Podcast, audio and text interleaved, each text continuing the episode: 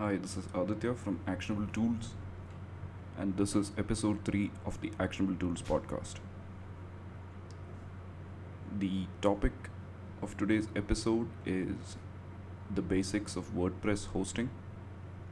This is probably something I should have tackled for the first episode, considering it was also the topic for my first blog post, but I'll cover WordPress hosting in this episode.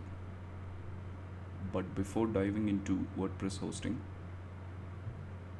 I'd like to discuss again the idea behind Actionable Tools. It is to bring you ideas and strategies that you can use in your own business using some of the best tools available. So most of the content I'll be coming out with will be directly linked to what I'm doing with my blog, and one of the foundations of this is building a website, and on a friend's advice I chose doing it on WordPress. So in the last couple of months I've learned how to, with his help, pick a hosting option and then actually building my website using WordPress. So I thought that would be a good topic to discuss on this episode. The actual website building will be another episode altogether. This is more about things someone should be aware of before picking a hosting option. Now I'll be focusing on WordPress hosting, because Actionable Tools is hosted on WordPress. So at least for this episode, I'll stick to my direct experience. I'm of course hosting a blog on WordPress. So then there is the question of why not use services like Medium or Blogger to host my blogs. It's free. So why not host it there? It has a ready-made audience that I can reach out to. Then why go to the trouble of hosting my own website for my blog? Main reason is I plan to make money off it, and that's not possible, or at least it's easier with my own website.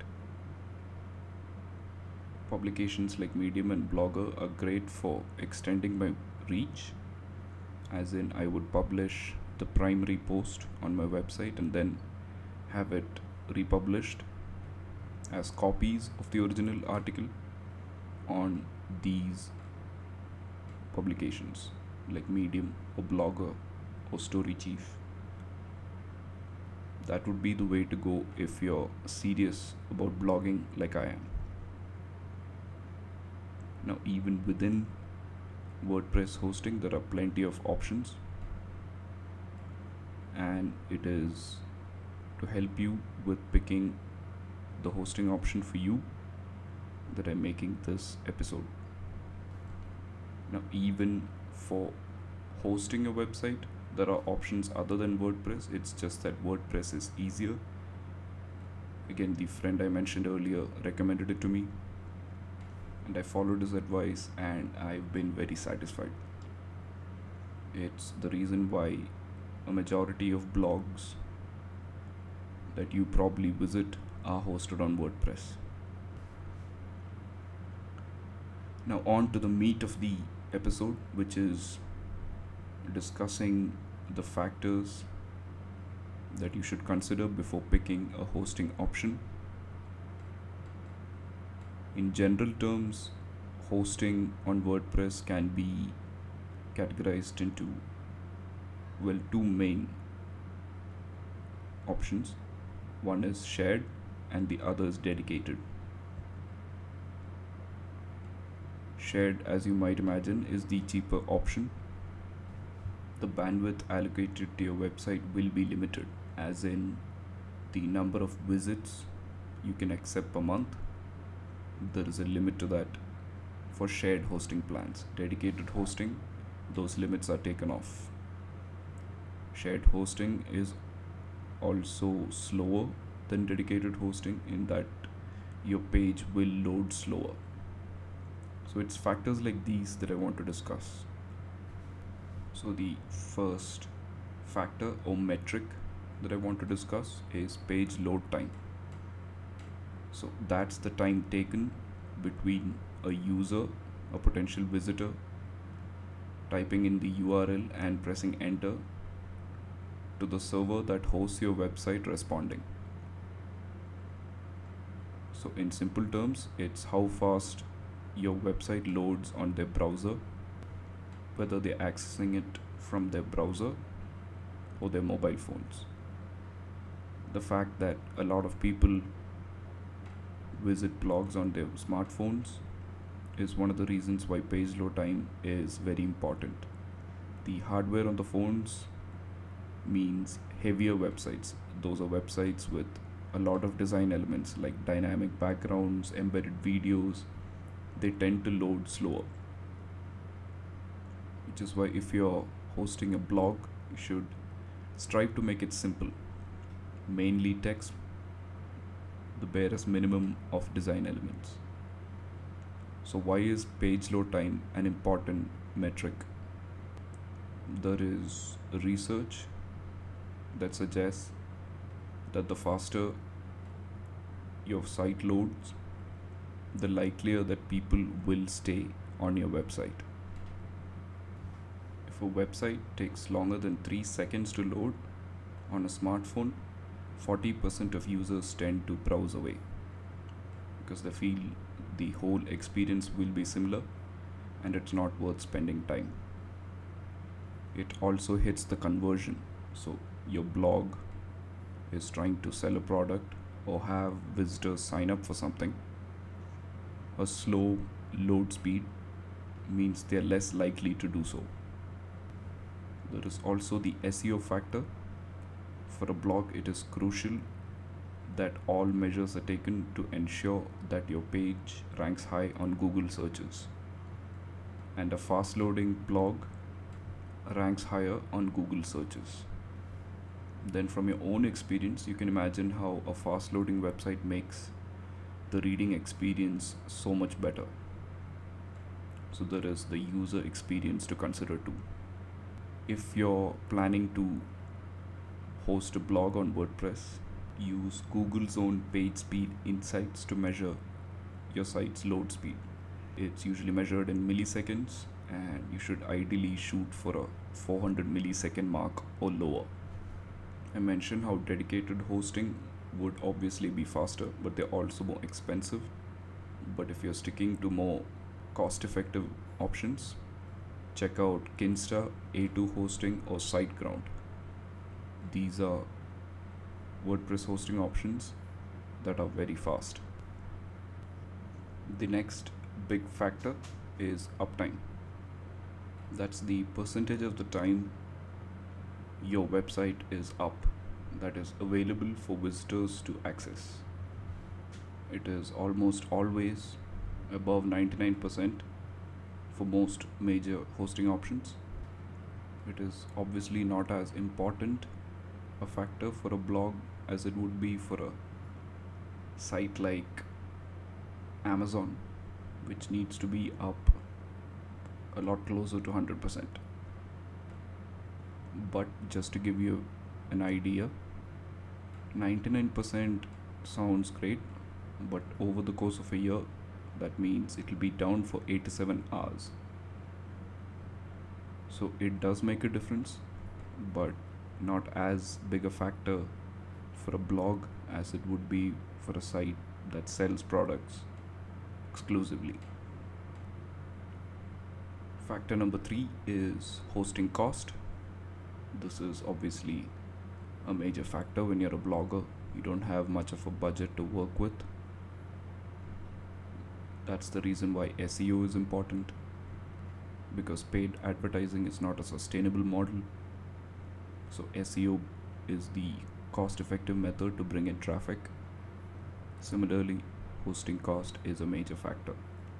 Of the major hosting services, Bluehost is probably the cheapest option without sacrificing other major metrics like speed or uptime. Factor number 4 is support. That is, how quickly and how effectively does the hosting support respond when issues do pop up, and they do. When that does happen, you want the support to step in quickly and resolve the issue without much time wasted. Sometimes it can just be clearing up a confusion, but you still want the support team at hand. So you want to look for things like phone support. Some hosting sites may try to get you to use the chat support, but you really want phone support as an option. Then look for uptime guarantee. Usually sites that do provide great uptime are happy to advertise it on their pricing page or their home page, so look for that. Another part of support is instant activation. Assuming you upgrade your current plan, you want the changes to kick in immediately rather than have a lag period. So it's these three things that I consider most important under the section of support: phone support, uptime guarantee, and instant activation. And that's the list. 4 major factors: page load time, uptime, hosting cost, and support. These 4 factors are the ones you should consider carefully before choosing a hosting option. If I were to recommend hosting options for you, if you're planning to start a blog and you think WordPress is the right way to go, I'd say SiteGround, Bluehost, and WPX Hosting. These 3 are the best options according to me, after taking those 4 factors into consideration. It is because they offer managed WordPress hosting. That is a form of WordPress hosting where it is entirely optimized for WordPress. Many hosting options cater to both WordPress and non-WordPress hosting. So the problem is, when you look at your dashboard for hosting, you'll see options that are not important to you, non-WordPress options, and this creates clutter and also affects page load time, because the hosting server also includes things you don't need, elements you will never use. But manage WordPress hosting, make sure it's all focused for WordPress. SiteGround and WPX Hosting only does WordPress, so they automatically become managed WordPress hosting options. Bluehost does do non-WordPress, but their WP Pro plan is managed WordPress. So as an overall summary, WordPress is the best option if you're trying to host a blog, planning to host a blog.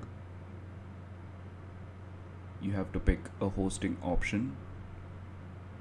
4 factors to consider: uptime, page load time, hosting cost, and support. Recommendations: WP Pro from Bluehost, or SiteGround or WPX Hosting. I personally use WPX Hosting, so I know it's excellent for hosting a blog, and their support is particularly good. And that's that for this episode of Actionable Tools. I hope this was informative, and if you were planning to start your own blog, this provided good insight